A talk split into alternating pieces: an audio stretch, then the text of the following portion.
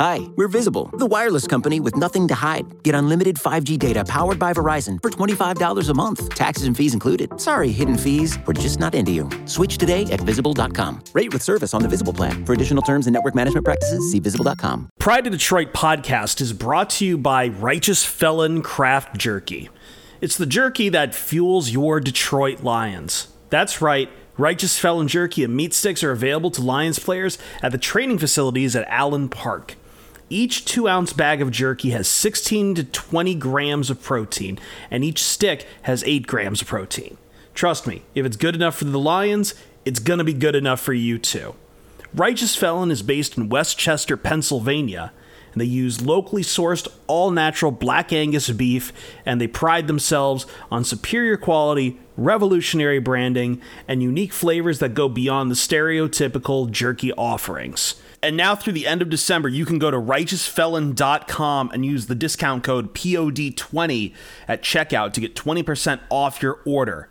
That's promo code POD20 at righteousfelon.com, valid through 12 31 2022.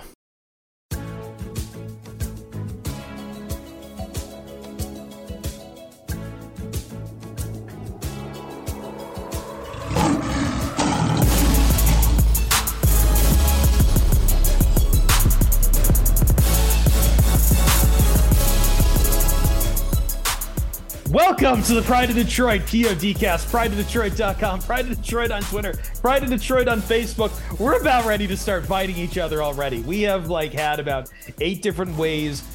Uh, trio of us have wanted to fight one another because you know what brings out the best in people when you get a slam dunk victory like the Lions had over the Jacksonville sad Jaguars here. Yes, the, the, the trash talk's on, and we're going to uh, fight each other because I'm Christopher Fett, the adequate host at Christopher Fett on, t- on Twitter. Jeremy Reisman, the fearless leader, the producer of Pride of Detroit, not the producer of this podcast, but that is his title over at Pride of Detroit. Jeremy, right. I'm I'm ready to fight. I'm I'm energized. Yeah, like for a guy way. who looks like like Fled Nanders or uh, Ned Flanders. He really looks like that right now. Anyway, Ryan Matthews. Back is the rock guy at Ryan underscore POD, responsible for several delays as he has refused to tell me how much when he, when I, he was he said he had to watch the end of Chiefs Bengals. I I took a little bath, but you know what? After I got rinsed off, I'm still mm. up. Things still are great. Things are gravy. You know, the theme of this podcast should be playing with house money. it is basically what it is, and apparently what we've learned from how the three of us work together. House money makes us all insane too.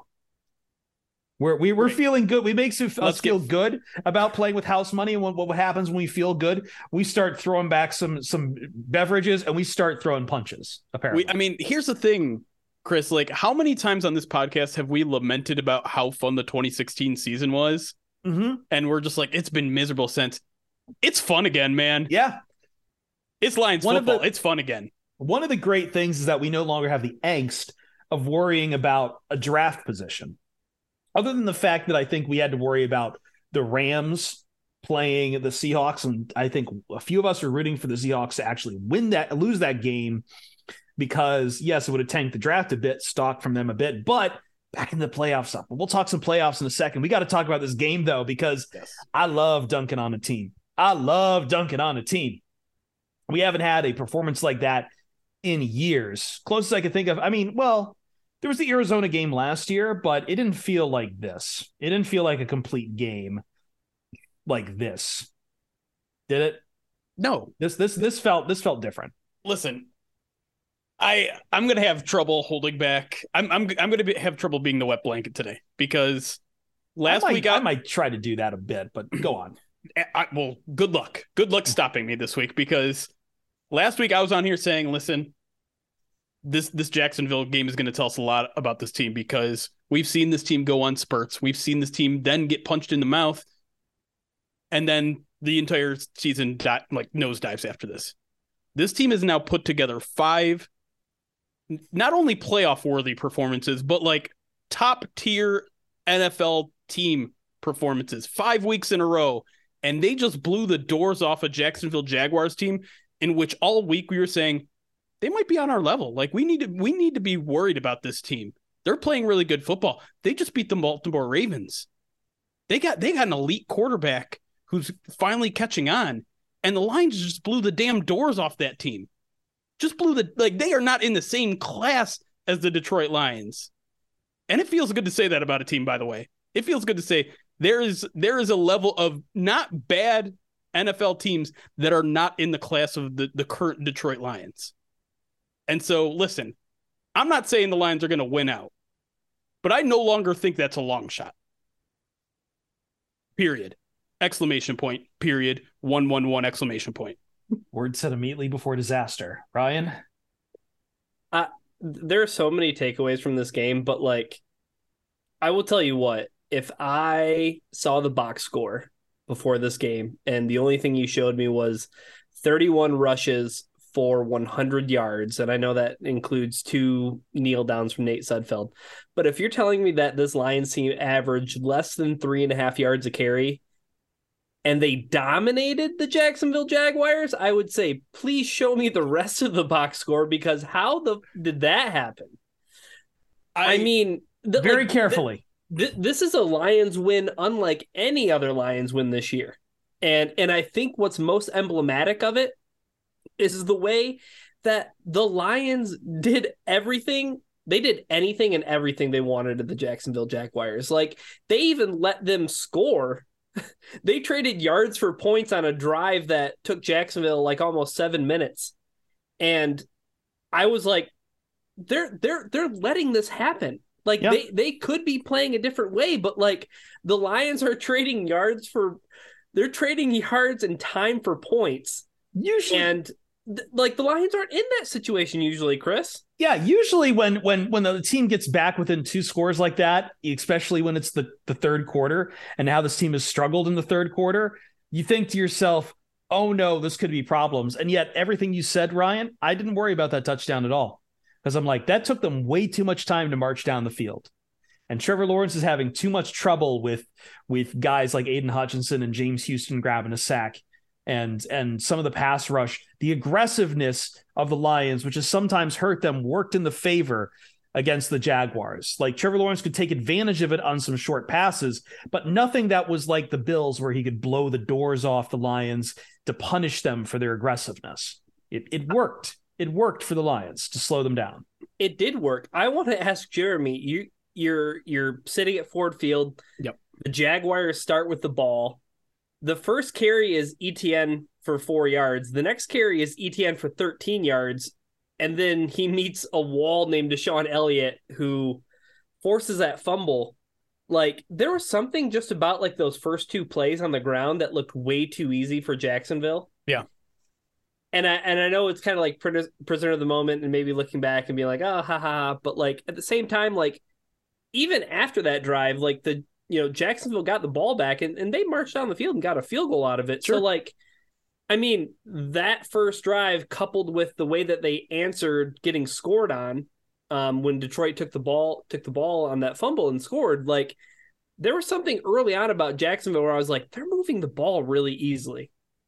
Yeah, I mean, listen, they're they're a good offense, right? They they run the ball really well. They're they average like four eight a carry. ETN was averaging five five a carry, and maybe if this game was close, we would have seen a, a, more balanced Jacksonville offense, and it would have put the Lions into trouble. Um, but I mean, it was it was never going to be close because the Lions scored on their first eight possessions of the game. Eight first eight possessions of the game, and I, I want to go back to the point you you made before that, Ryan. The Lions did it without running the ball. They were they they and, and in fact they haven't been a successful running team in a month and a half. And they're on a four and one tear. And that to me is worth pointing out for several reasons. One, because I think it, it means Jared Goff deserves a little bit more credit than some of us are giving.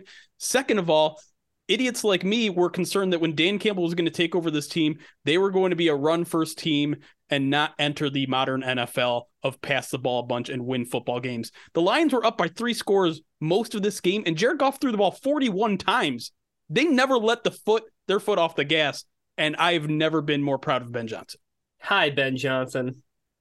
And come and, and come and sit down. And here's the thing: the, like I can feel the wet blanket coming in. Sometimes I'll be like, "Oh God, he's doing so well. Like this is it. Like we're we're doing that thing again now. where it's like, oh no, we might lose him, him oh, now because oh, no. he's gone." And and and all this other stuff. And I just I, I need to shut myself up and be like, "Shut up, enjoy this. Worry about that when you have to worry about that. Enjoy a damn four and one streak by this football team because man, it it's a lot of fun. It's a lot of fun, and it's it's it's the house money uh, uh, analogy is apt. We'll get into individual performances in the next segment, I think, but Ryan, the the amount of young players that we just keep seeing just growing and growing. And I know there were the chance at Ford Field for we want JMO and everything. I think the Lions are doing right by taking by slowing him into the season. But the good news is, is that when you need to beat games on the reg too, they've they've already got guys who are established who you know are producers, and even then, guys like DJ Chark who've been quiet all year came out and performed well. This this game made us feel good about even the parts of the Detroit Lions where we were worried about like we were worried about D'Andre Swift's performance and here he comes and he's he does well. I, I know some people will say he didn't get enough touches. Those people are fantasy dorks. Like he he D'Andre Swift played well today. I don't want to hear about lack of touches. He played well today. And I think DJ Chark, who we have ragged on quite quite often because he hasn't performed most this year, he performed he got you know just south of 100 yards and I think five receptions. So this is this was a game that I worry how much some of that stuff is more portable to the next game but the point is that the positivity is there. And this team has always been a team that rides its own vibes, that rides its own waves of emotion of positivity. And that's that's what football is. You have to ride on these emotions to play the game. And it's what Dan Campbell has always been about uh, consciously or not. So like to see them hit this stride right now feels good. And it will and I think it continues to pay dividends down the line I, I, think I, I, think to Chris's point real quick, I, I I I see that and what I identify it as is the Lions winning with the usual suspects. This is what it was supposed to be all along. Mm-hmm. Amon-Ra St. Brown was the number one receiver. He was an absolute stud at each and every point in the game, made crucial catch, crucial run after catch. Whenever you needed him to make a play, he was making a play. Two touchdown catches 11 receptions. Amon-Ra St. Brown was I, this might have been his best game that he's had to date. And watch. Then on top of that, it's the renaissance of D'Andre Swift because let me tell you what, if you want to talk about how D'Andre Swift didn't get enough touches, in what world do you want D'Andre Swift to touch the ball more than 18 times? Do you know what I mean? Like that is an absolute sweet spot for him. 14 carries, four catches for 49 yards. I mean, I, I don't know like in in what world do you want him to to touch the ball more often because we know what that story ends up playing out like. And that's what I mean though. Like it's the usual suspects. It's it's, it's Amon-Ra St. Brown. It's D'Andre Swift. It's um you know when when you go over to the defensive side of the ball, it's like you know Aidan Hutchinson getting in there for a half a sack and and now all of a sudden it's it's like the secondary like the secondary the defensive backs like played their butts off man like what an incredible game for them you know all the hype that Trevor Lawrence had coming into this game he ends up 17 of 31 for 179 yards and a touchdown like this game, game this game Jeremy correct me if I'm wrong but like we felt like this game should be much closer than it was. Yeah. And and the Lions were only one point favorites at home. Yeah, and it, it jumped it kept jumping back between Lions and, and Jaguars favored by one. and yeah, so like this is I, I don't I don't want people to and I'm afraid this is gonna happen. People are gonna downplay the win, right? Oh, you, you blew out a four and seventeen. Who cares? Like they're four and seventeen. That's not what this was.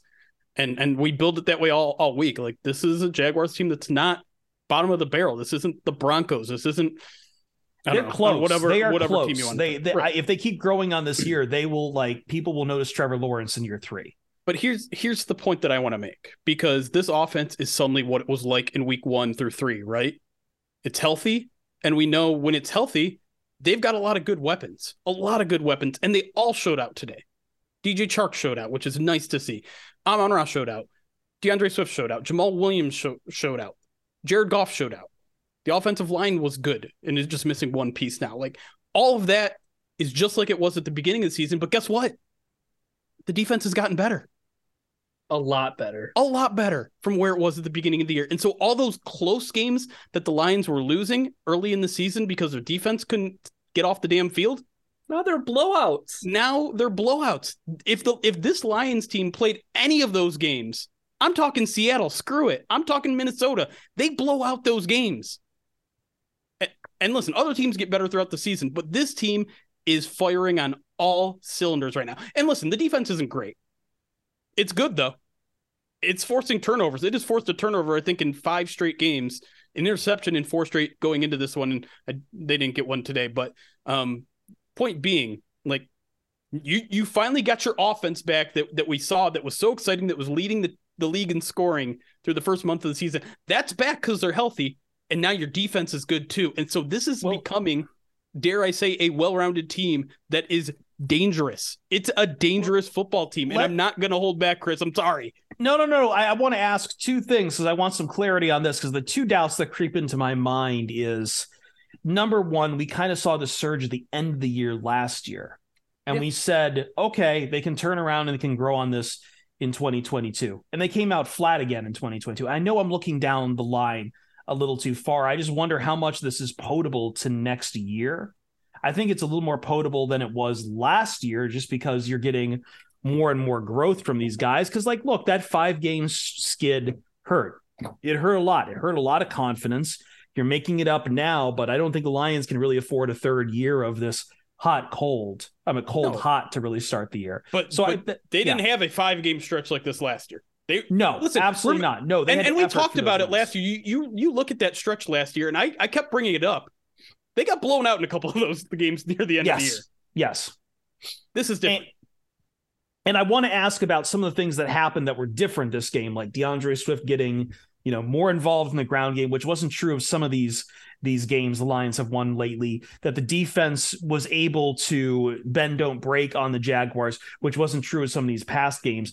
So, how much of these like new things with the Jaguars are portable to the remaining five games of the year because I think their strengths will remain from this last from this four and one will rem, will remain their strengths. I'm just curious how I'm saying this as a neutral party here. I am saying this to quiz Jeremy and Ryan. How much of these new things we saw against Jaguars will be a continuing trend?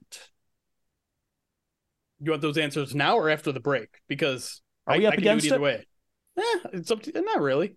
We no, I mean, let's, let's do it. Let's make it real quick. Just answer that real quick because I've got a lot of players to get into on the other side. I, I, guess my answer is that none of this seems that new to me. If this, if it's like I said, like the Lions' offense has shown this level of performance all season when they're healthy, and the defense has shown that they've gotten better in the past six weeks. So all of it is portable because this is who they are now. I'm sorry, like I, I know last week I was like, I don't know. They still need to be, they still need to put together more games. And like, right. Because no, the word I'm after sorry. the Buffalo Bills, we were like questioning the idea of a moral victory. And, right. you know, we, I think even you were saying, like, you know, look, game to game, these Lions, it can be inconsistent. We were, we could celebrate this loss, you know, last year, and then we turn around and get, you know, you know, the, right completely fall off, but it didn't happen. Right. It didn't happen. And it, in fact, the exact opposite happened. They took an okay team and blew the doors off them. So, yeah, I'm ready to say these Lions are real. Like this five game stretch is not a blip on the radar. It's not, it's not the exception. This is your Detroit Lions football under Dan Campbell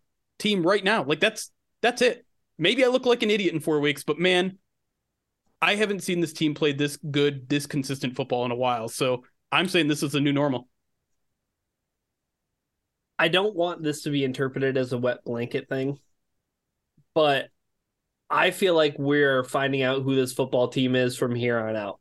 And the reason I say that is because of the post game speech that Dan Campbell gave, where he's like, hey, we're 1 to 0. This is a six game season, and we're 1 to 0 right now. I'm really intrigued to see what the Lions do over the six game stretch. And I think that that was everybody's opinion coming out of Thanksgiving. They answered the bell in a resounding way by beating Jacksonville the way that they did. I don't think that anybody can say. I mean, there, there's a whole lot of shoulda, coulda, wouldas about this season, and they're all in the past. because that was that in my opinion that was last season. I'm fully on board with the idea that this is a six game season. If the Lions can go five and one, or if they can, for loving, oh my god, say just say the word, say it. If they can run the table, oh god, if they can go six and oh, the Lions have a chance at making the playoffs. And that's all that matters right now. It's the six game season. I'm going to be thrilled with the Lions, regardless of regardless of them looking like stinkers. And and here's the thing, I think that that's so far from possibly happening that I'm not even concerned about it. Like I I know that here's the thing, for the first time I'm thrilled to tune into Lions football now. Like it's it's December. I'm going to the game next week. I have not been this excited about going to it's a Lions game. It's a huge game, game dude. It's a huge game for a variety of reasons, and some that belong in my pocket. But the the thing that I'm most excited about is that this football team is playing meaningful football games after Thanksgiving, and who's got it better than us?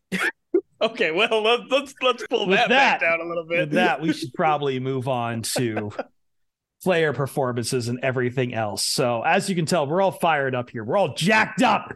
Yeah, yeah, yeah. Lions football. Yeah, we haven't had this much fun in a minute. So we're going to ride this as much as we can. And we will not talk about drafting quarterbacks at all right now.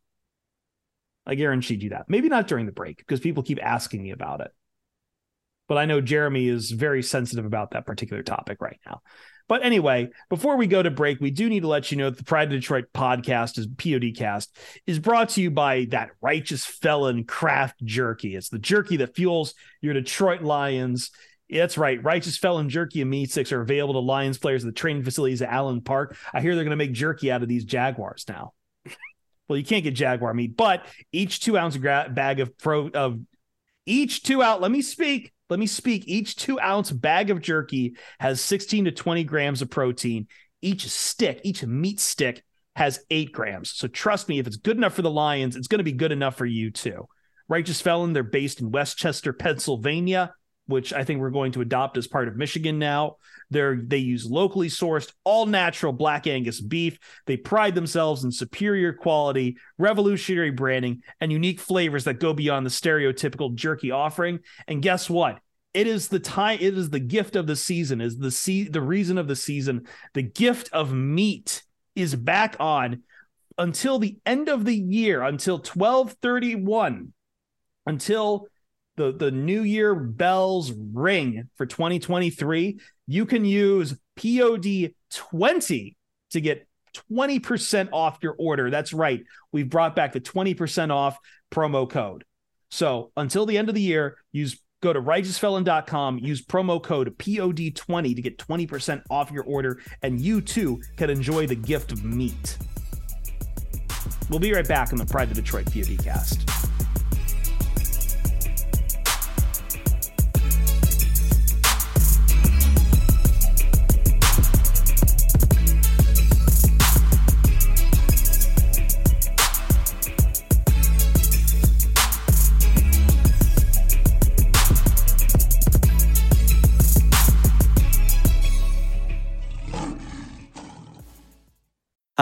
we're Visible. We're the wireless company with nothing to hide. Seriously. Hidden fees? We don't have them. Annual contracts? Not our thing. Great wireless on just one line? Now that's more like it. Get unlimited 5G data powered by Verizon for just $25 a month, taxes and fees included. That's right, 25 a month, every month. Sorry, hidden fees. We're just not that into you. Sometimes the choice is just visible. Switch today at visible.com. Rate with service on the Visible plan. For additional terms and network management practices, see visible.com.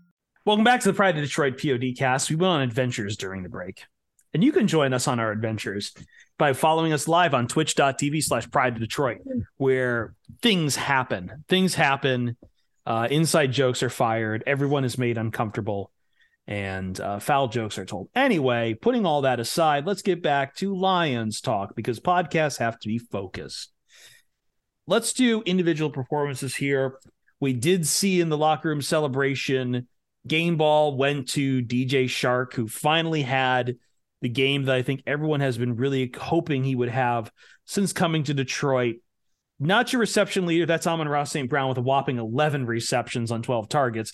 But Chark targeted six times, five receptions, two yards shy of 100 for the day, putting his average at a mean, mean 19.6. Beautiful day for the man and doing it against his former team, which I think that always means a little bit something when you can go back and uh, clown up your former team like that. It feels nice. There's there's a lot of really cool things I think about this performance and maybe the easiest just being that DJ Chark is like a really good person, and so it was nice to kind of get this monkey off his back of like, uh, like this is yeah. This we last saw him, he dropped a he dropped the winning uh, ball that could have helped ice away the the Bills game. But I not not even not even that. Like this is a guy who hasn't had a performance like this in two years. Last year, all lost due due to injury. This year, a lot lost due to injury, and and you know people are clowning this guy on Twitter. They're, they're saying he's garbage. They're saying like this was a big waste of money, and maybe maybe that'll turns out to be true or not. But it, it was interesting listening to Chark this week going into the game, and this was clearly the best he's he's felt since week three. And when people kept asking, oh, you know, like things obviously a lot of people in, in Jacksonville weren't happy last year with with Urban Meyer and he's one of the guys that spoke out about it. Marvin spoke out about it. And so like, oh well, you know, this is this is this game going to mean a little bit more to you? And most of the time he said, you know, not really. Like I, I have a lot of guys there that I'm friends with. I'm friends with, you know, the, the receivers there. I'm I'm friends with the quarterback there. This game, but this game does mean a lot to me because I need to prove to myself that I can still do this. I need to prove like he's he was chopping at the bit, missing six games this year, missed whatever it was last year, 14, 15 games last year.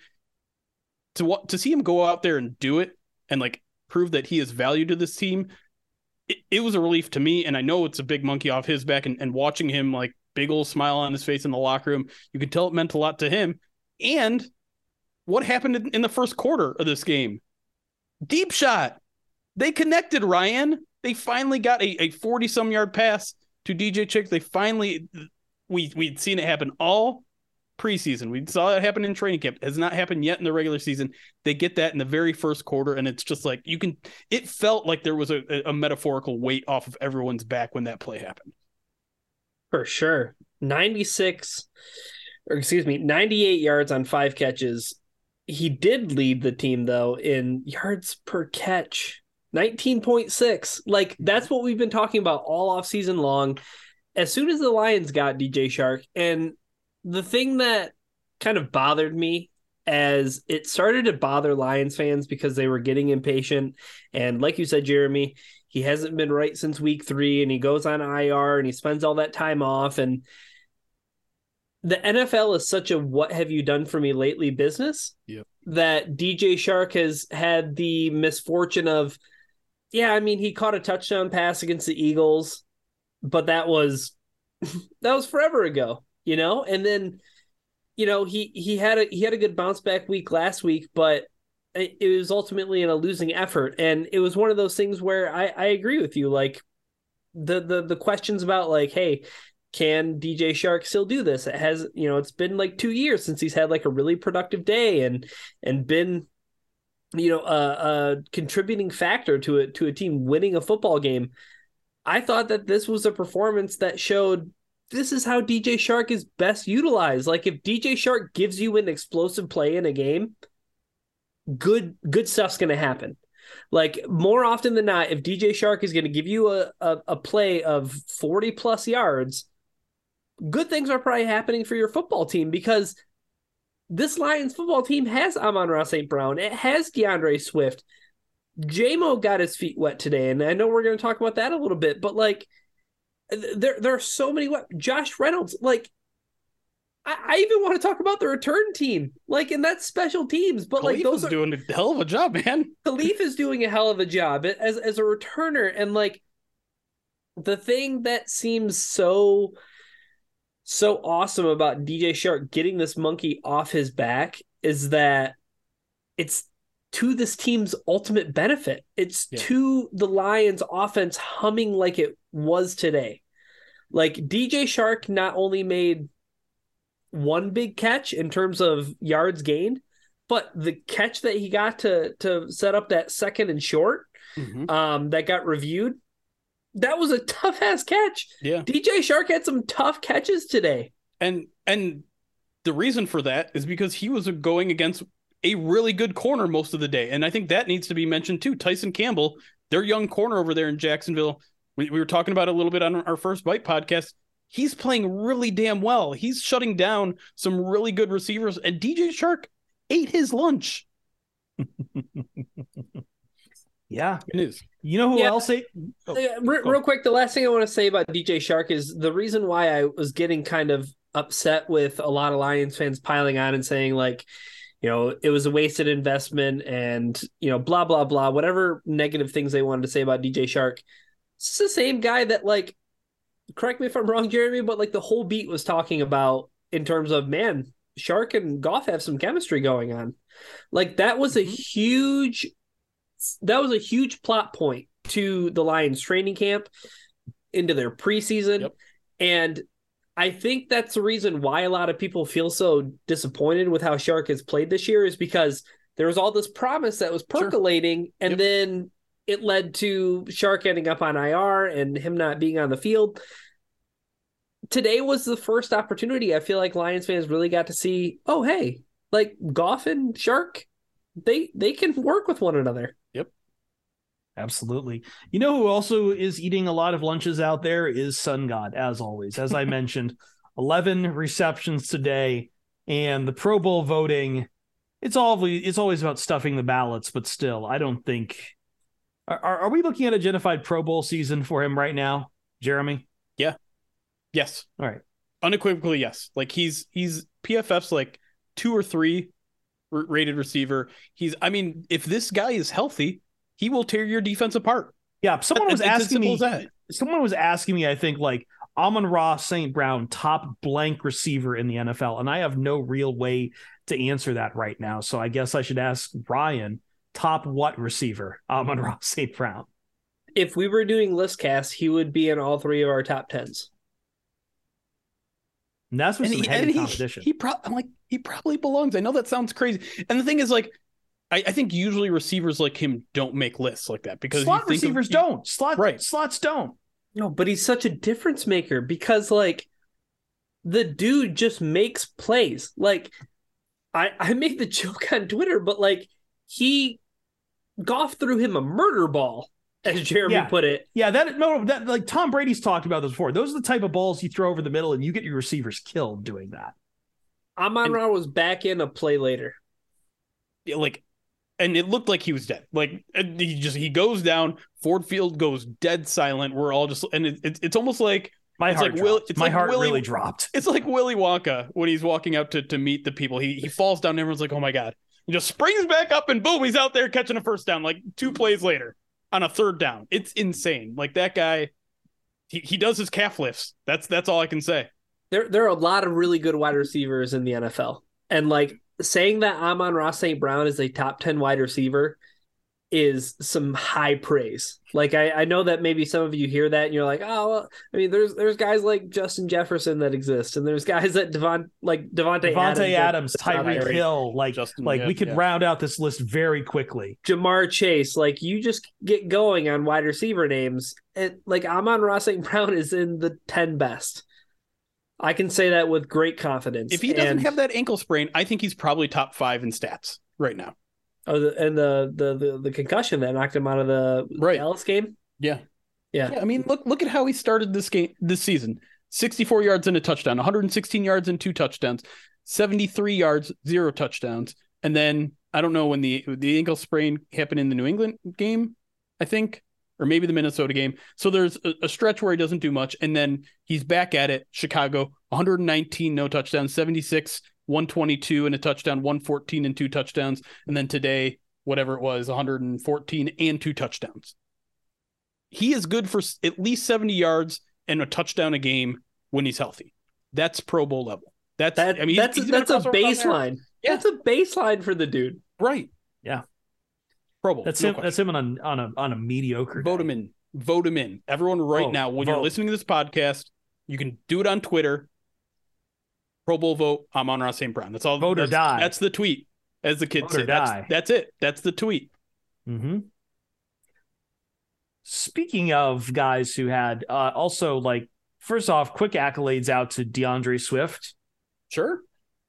Getting, I, I didn't, I was worried that he was going to get that touchdown filched away from him again, and once one more going to the pile that Jamaal Williams is building up. Which, by the way, someone someone was asking me on the on the post game pod, Jamaal Williams, can he get to twenty touchdowns this year? Very Absolutely possible. He just has to, he has to average one in every game plus one. All That's the all he's Lions gotta need to do is get near the goal line.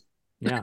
But I thought he was going to filch one from D'Andre Swift, and instead, Swift he has to effort for that touchdown. Stu- you know, really go to the outside on the edge there, being chased, but he gets it in. But uh, nice bounce back game for Swift after some time where he's just been, yeah, He's getting healthy, 111 yards and and a, and a score. And, and I, I still have some of his issues, his issues with with vision in general. I think he gets a little too impatient sometimes and kicks it outside. But I, I maybe maybe the path to and we've mentioned this before. Maybe the path to D'Andre Swift being an effective weapon is just getting him more involved in the receiving game. And they they lined him up out wide a lot in this game. And what's his stat line there? Four four for 49. I'll take that. Yes. from a running back. Right. I mean, Ryan kind of called it in his betting post. Like this was a good game to get him going in the receiving game, and turned out, yeah, it sure was. Yeah, for sure. Uh, Def- yeah, we, we have to definitely give credit to, to Swift, but they're the we, we can't go to defense, Chris, before we, we have to talk about Jared Goff for just a second. oh no. I'm going to get in trouble. I'm going to get in trouble because every No. time I talk about Jared Goff, people think I am like some raging hater, and I'm not. I just have a problem as far as long term. I, I I have like planning for long term that I'm talking about. Anyway, go on, Ryan. Jared Goff gets his flowers today. Like yes, he does. he definitely deserves every bit of credit for leading this offense to scoring on every single possession they had. Mm-hmm. Yep. I the, there's there's nothing I can really say bad about the guy today. And and how many of you on your bingo card had Jared Goff is going to half spin out of a sack and fold Travon Walker in half like a freaking folding chair? Like I couldn't believe that Jared Goff was managing like Jared Goff was in charge of this offense today. And at every time it needed to make a play, it made a play. And I I th- there isn't one bad thing I can say about the guy. There isn't any criticism I can levy against him. There I I mean, The, the, the guy it. played a near perfect game. yeah, I, I, I don't want to say anything bad about him, and I'm not looking to think say anything bad about him because he was he was electric today. he underthrew JMO. Oh my God, stop it! Um, Anyway, Here, no, let, let me let me just quote Dan Campbell, and and it's hard to disagree with him in this game too because he says, "quote Our quarterback played as good as you can play. I think he played as good as any quarterback can play today." And I, I mean, even even the two sacks that he took, he minimized by scrambling and kind of getting out of there. So, I think Goff was maybe the best I've seen Jared Goff in a Detroit Lions uniform in this game, and I've actually said that a couple times this year now. And so Mhm. we're, we're not we're not having quarterback discussions today down the line, but this this was a in, emphatic check mark in the keep Jared Goff tally. Yep. Uh, let's talk some defense, shall we? By hey, James Houston's back. He's got another sack. That dude is that dude is really fun to watch. How many man. snaps did he play today? Does he still not play a lot of snaps, and he's just making a lot of the small snaps he's getting? So or- he's basically just playing pass rushing snaps, third third and longs, um, two minute drill type thing. So I'm guessing it'll probably come out to be about 10, 12, something like that. Um, I haven't seen a snap count yet, but and he still it's gonna be notches a something like he still notches a, uh, a sack and a tackle for loss. and Yeah. a- and a, a quarterback hit. Like he was very close on an earlier play that that um, Mm-hmm. Trevor Lawrence actually made a really good play on on, on a third down conversion. That guy, that guy is. I mean, I, I hate to use his nickname, but that guy is going to be a problem. He's he's going to be a problem, and if he ever figures out the rest of the game where he can be more than you know a NASCAR package pass rusher. Why? I mean, Brad Holmes might deserve a, another big pat on the back for that one because that I, I honestly think that guy can be special. Like I Give give it up he's to doing Aaron things Glenn. I haven't. He's doing thing a, a pass rusher. I, I haven't seen a pass rusher in Detroit do in a very very long time. I just got to give it up to Aaron Glenn and the rest of that defensive coaching staff too for taking a guy who kind of was sitting in that in between of linebacker and edge rusher and turning him into what he is now. Yeah, with it with the seasoning he's getting for the late round pick that he is to turn him into that. Ryan, did you have anyone else on defense who really stood out for you? I mentioned it earlier, but like as a unit, I felt like I saw each member of the secondary make a play today. DeShon, Elliott had one, the yeah. they he had he had the fumble that was forced.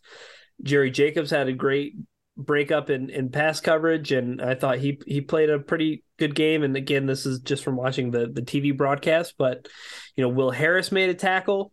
You know, pass breakup too. Yeah, yeah. I, uh, that's what I mean. Is that like it seems like everybody in the secondary, Okudah, like I I know he made some plays. Like I, I just I just thought everybody had something that you could write home about in the secondary, and when your secondary is making plays like that, good stuff. And like the the other person I want to mention is like Derrick Barnes, like had had a play where he took a bad angle, and then like a quarter later, he's making an incredible play tackle for a loss, and it's like he, you you're not seeing him continuously make the same mistakes that he was making like in his rookie season. Like there is progress, like even within the game and from game to game.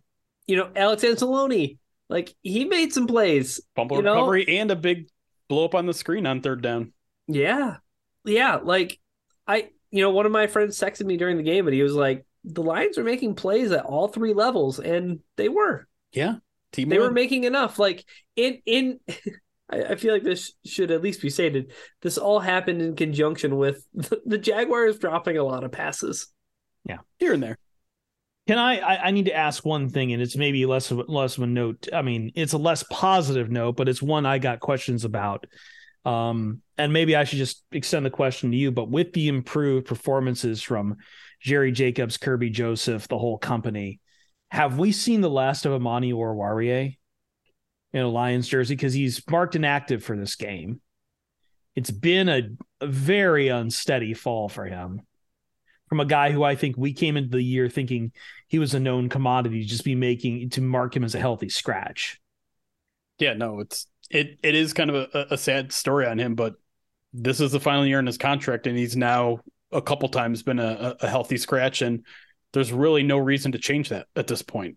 The Lions are healthy they're going to have to put people on healthy scratches. And Amani Oruwariye doesn't do much on special teams, and the Lions are now okay at corner. They're not they're not elite, but Amani just wasn't cutting it, and it it sucks because he was trending in the right direction last year. After you know, at the end of the year, and he came into this year as the bona fide CB one, and we thought maybe he takes a big. I mean, we were even talking about po- possible offseason extensions for him, and now it's just like, not not only is there is there a good chance he's played his last snap of the season? He may have played his last snap as a line. Hey Jeremy, who would you rather extend, Amani Oruwariye or TJ Hockenson? That's right. Those were the two guys we were talking about extending in the offseason. Yeah. Yeah. How, How that's gone. How that is really gone. Yeah. Jeez. Anyone else? I mean, I think we need to give at least a little credit to the offensive line. They kept they kept Jared pretty clean. I thought they improved. This is much improved for the offensive yeah. line this game, and I, I, think that's where that's where a lot of this starts with with Jared Goff getting more time in the pocket and being comfortable. It's where it starts with D'Andre yep. Swift being able to follow blockers and get to his lanes. Like I mean, but we this is something we've always known. This entire line seems starts with the offensive line. And the offensive line ain't performing, Jared Goff ain't performing, D'Andre Swift ain't performing. And and I didn't scream Kayode Awosika's name at all in this game. Like I, I he wasn't he probably is not 100% clean, but one, it's kind of a surprise that he was even the starter over Dan Skipper, but also not that big of a surprise because Skipper is not that good. But considering like what we were saying last week with where Skipper and Awosika were just a complete disaster, Awosika was kind of fine. Yeah, um, you're in the booth, so I'm just gonna tell you that like watching the game, it was like for every like one play where it was like, oh hey, Kayode made a play. There were two plays where it's like, oh man, Kayode really messed up that play.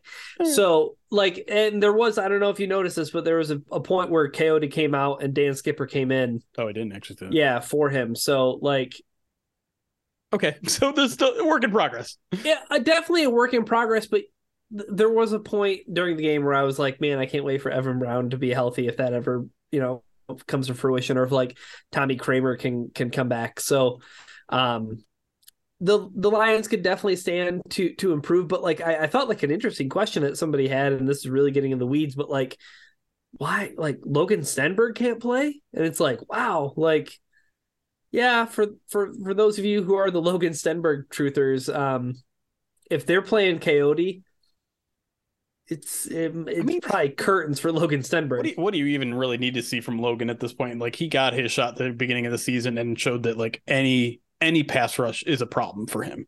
Yeah.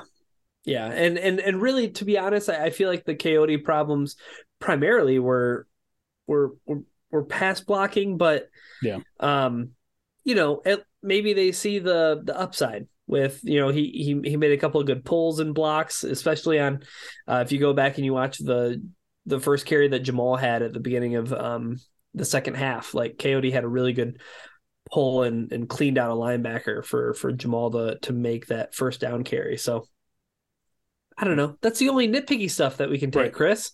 That's the no. that's the great thing about this is that we spent 39 minutes talking about great stuff and we spent 60 seconds talking about how it'd be really nice if the Lions got like another starter quality guard.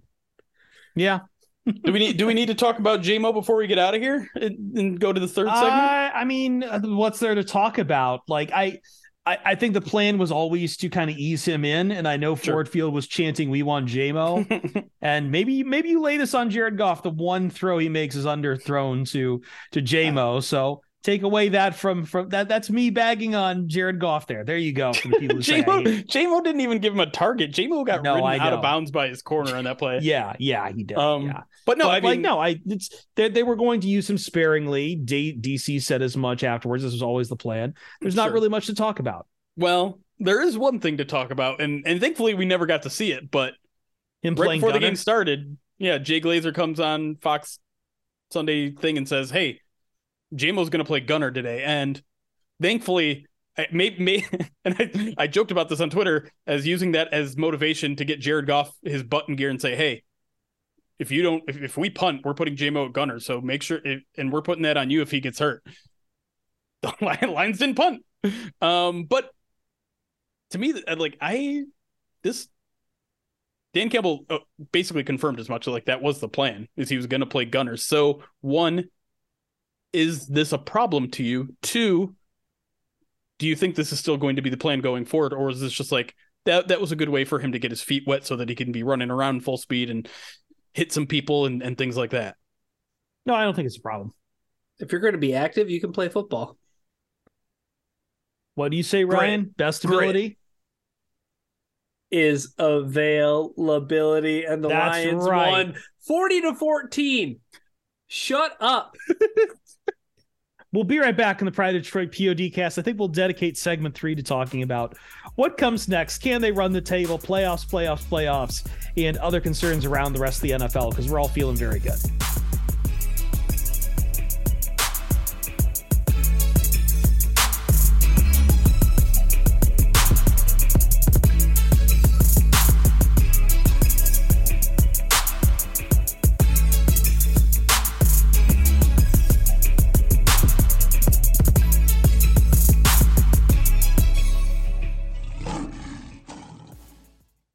Wrapping up the Pride of Detroit POD cast as we get here into the wee hours and uh, get more and more debased and obscene.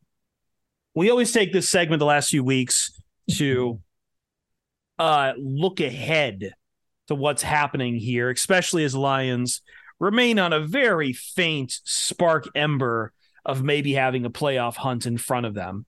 Uh, that just keeps to seems to not go well at all. Uh, Washington and the Giants had a tie, which is honestly the worst possible outcome whatsoever.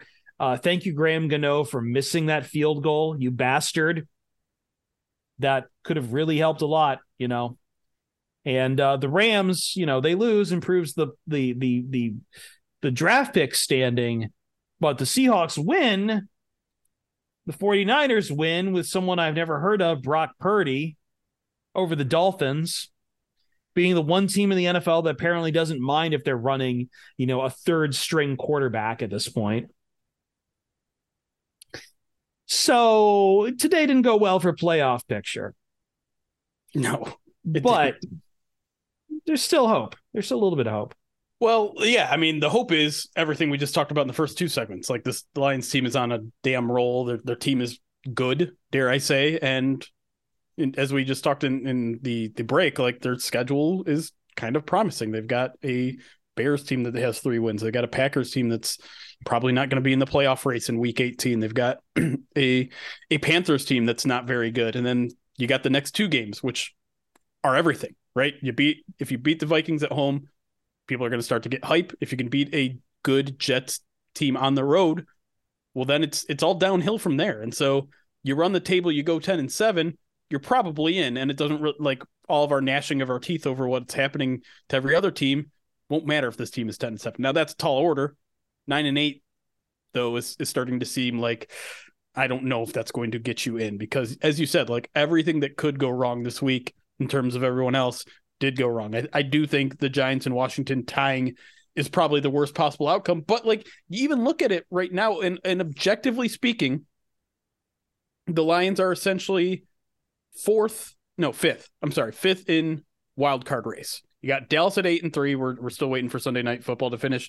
The Giants at seven, four, and one. The Seahawks are in the final uh wild card position at seven and five. And then you got Washington at seven, five, and one, and the Lions at five and seven. So Lions are two games out behind Seattle. Seattle does have that tiebreaker, so it's kind of two games out plus. Um, and then you have Washington in between those two. The the problem with the tie is that the Lions had the tiebreaker over Washington and New York. And with them having that win, or that tie, I should say, that tiebreaker is not going to matter unless the Lions tie or Washington ties again. And so that's kind of a bummer. Like you don't you don't get that opportunity. You don't hand Washington or New York an L. You hand them a half loss, which is not great. But again, you're on the table. None of this matters. And we're we're already talking about percentages that are already so low. You know, Lions probably have around a 10, 12% chance of making the playoffs. And so something improbable has to happen. And let's just put in your own hands. The improbable thing that the Lions need to happen for them to make the playoffs is to win out. It, it's it's really that simple. And listen, we're going to track every other game, and we're going to put together our rooting guides and all that sort of stuff, and it'll be fun to track and all that stuff. But the easiest route for the Lions to make the playoffs is them is for them to win out, and they will almost assuredly make the playoffs if they do win out. So root for that and try not to stress about everything else because even if the Lions win a whole bunch of games, even if they go nine and eight and don't make the playoffs, or if they go eight and nine you should be happy with the way this team is playing and leave it at that because sure it sucks that they lost some early games and, and are probably playing at a playoff team level right now. Get them next year. You get them next year I, I think the important thing though that we need to note is that the reason why we can root for the lions to win out why not go for it and even if they don't win out they win four games of these six. Awesome. That is a telltale sign of not only improvement, but you don't have to worry about the Lions having a top draft pick because the Rams are three and nine. The Bears are three and ten. The Houston Texans are probably going to have the number one pick. The Lions are on track to having a top, like at worst, a top five pick. Like at worst, I think the Lions will have the number five pick. It certainly seems like it. Matthew Stafford's out essentially for the rest of the year, almost certainly. Aaron Donald's hurt. Cooper Kupp's out. The other receiver, what's his Allen name? Robinson. Allen Robinson's out. They, they they played better today, but is that how long they is still that? Still lost. They, they still, still they did still lost against a, a good Seahawks team, but yeah, but the rest of their schedule is even tough, Jeremy. Like, I'm it, it I, am just saying if the Rams win any more games, I think that at most they're going to end up with four wins. Like, I think that they can maybe win one more game because well, the rest the rest of their schedule is it's not easy. It's the, I mean, go ahead. The, I was just gonna say the biggest game on the schedule for the Lions that isn't a Lions game might be Broncos Rams on Christmas Day. Yeah. That's that's the most winnable game that they have left. Vegas is playing a lot better. They played them Thursday on a short week. Then three they play. Right? Is that right, Chris? Three. They had won three in a row. The Raiders. Yeah. Yes. Yeah. yeah. Yeah. That's right. And then and then they play Green Bay on Monday night. Hmm, Green Bay. So, trash. Yeah, I mean, I guess that might be a tough game in Jeremy's eyes, but like the the the point being, like I don't see how the Lions end up with anything less than a top five pick. And that's why the Lions pick and what we said at the top about playing with house money is that's what the season is. Yeah. And like, who cares what happens with the rest of the playoff picture? Like, I don't care. Like the Giants and the, you know, Commanders tied.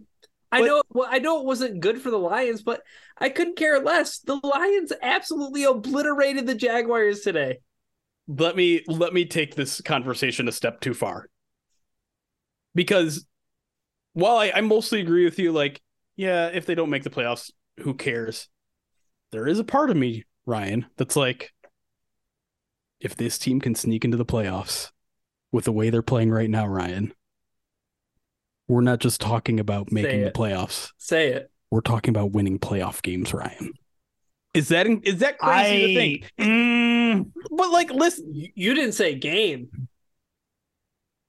You well, like, I, would they would they play? They they probably wouldn't play the Eagles. They get the first. They'd have a first round bye, probably. Sure. So who would they be playing? They they probably play like what? Maybe the Vikings, Dallas, or the Vikings. Two teams that they they came down to the wire against. I'm just saying if this team goes nine and one down the stretch and makes the playoffs, are they going to be that big of an underdog in week in in, in wild card weekend, coming off a nine and one stretch? Ryan can't handle this. I need a shower, a very cold shower. Something I'm not saying that any of this is happening, by the way. I'm just saying because we're, we're all feeling pretty confident about the, the way this team is playing right now. And because we look at the schedule and say, hey, they could at least go what in these final five five games? Four and one. Like that's not an unrealistic expectation. Three and two is maybe more realistic. But if they bump that to four and one or, or five and zero oh and sneak in, we are talking about a team that's either eight and two or nine and one in their past ten games, and against some of good good opponents. I I, I tell want me to... that, that you wouldn't feel at least a little bit confident going into wildcard weekend. I want to ask this particular question. We actually played this game during the break, a list cast. Someone asked us to rank the difficulty of the remaining five games for the Detroit Lions or how much each of those games scare us individually.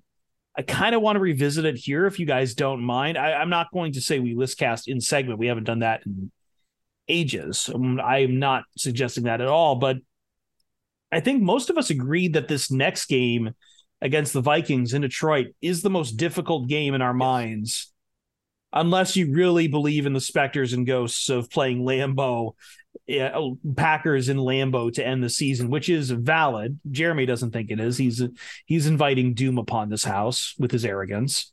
But uh, I think besides that, the Vikings are de- this next game is the toughest hurdle. It is without question it's the toughest game that the Lions have um, in terms of matchup. Like it's the best football team they're going to play. Yeah, it, it, it really is, and again, though, it for me it just comes back to the idea that the Lions have played really well against the Vikings across the entire Dan Campbell era.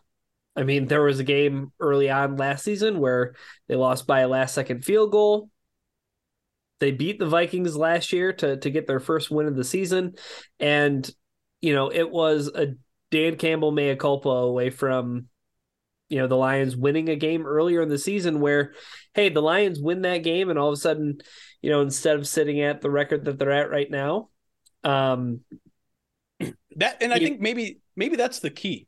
Yeah, if, you know if, if the Lions are going to go on a run, yeah. they need to make sure that they win those close games down the stretch. And that's not something that they've been able to do consistently. They've done better recently, but they didn't do it against the Bills. They they they struggled early in the season. So is they're not going to be able to do what they did today to everyone. They might be able to do it to Carolina. They might be able to do it to the Bears or the Packers with the way they're currently playing, but they're not going to do it to the Vikings, probably. They're probably not going to do it to the Jets either because that's a good competitive football team. So you got to win these close ones. Yeah. But wasn't a good competitive football team going to be the Jacksonville Jaguars?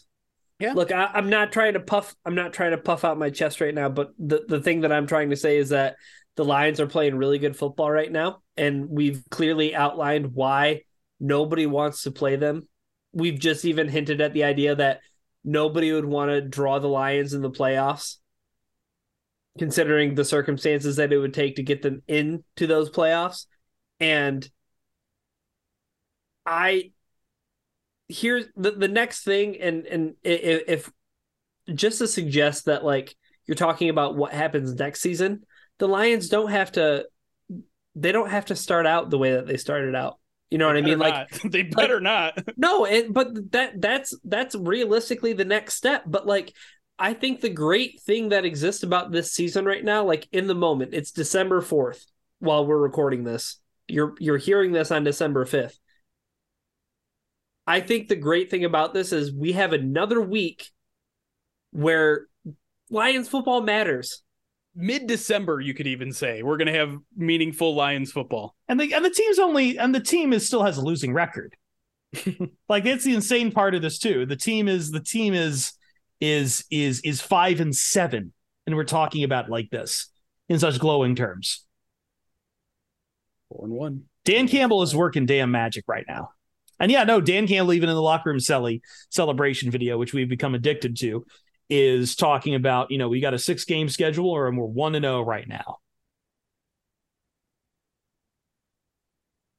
Same mentality, man. Slam that reset button and keep going. It's worked so far. We're we're we're speechless right now because yeah, I think, I, I, think I don't know. Like I don't know what else to, to pull back about. right now, but embrace it, Lions fans. This is fun, exciting football. They're playing well. Will they run the table? I don't know but let's not pretend like it's an impossibility at this point. I, I want to toss out a question to you guys. What was your favorite part? It, it could be totally niche, it could be whatever, but like, what was your favorite part of watching today's football game?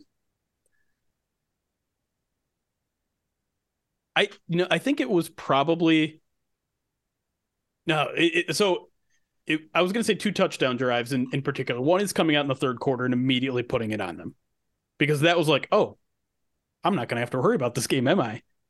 But then to me, maybe the most impressive drive was in the fourth quarter when there was like seven minutes left.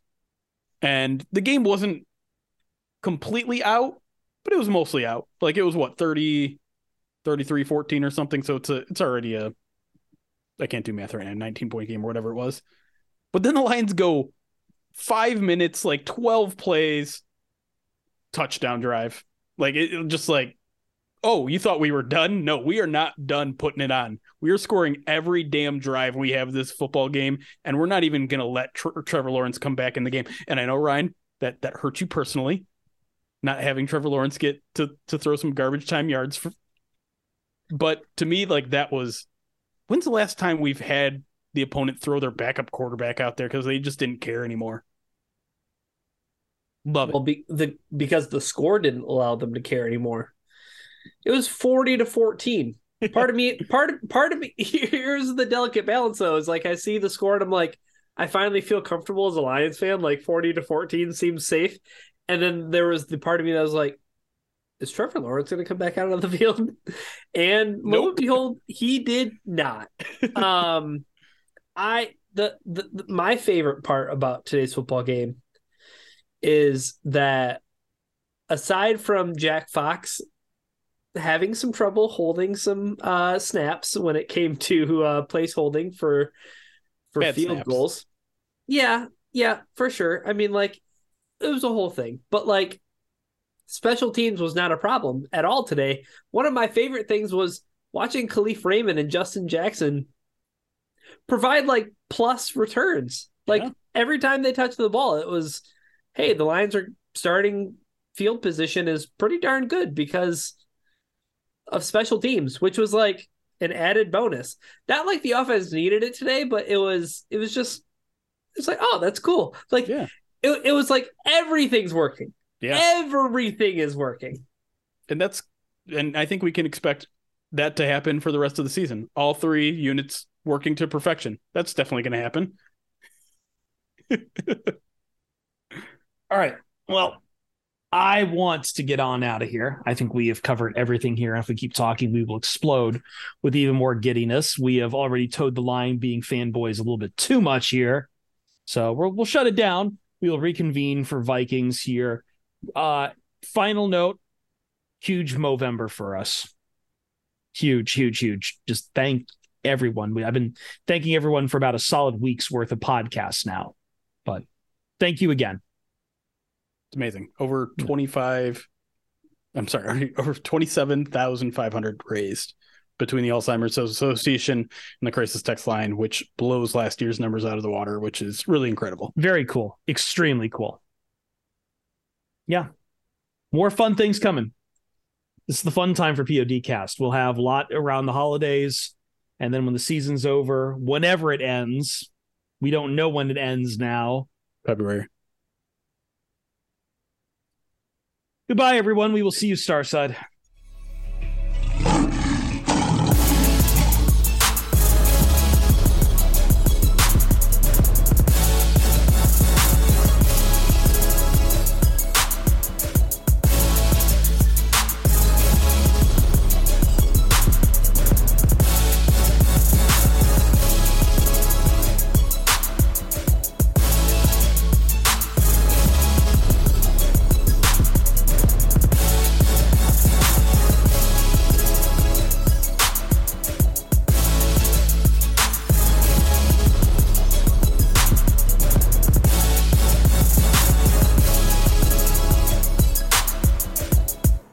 Pride of Detroit podcast is brought to you by Righteous Felon Craft Jerky.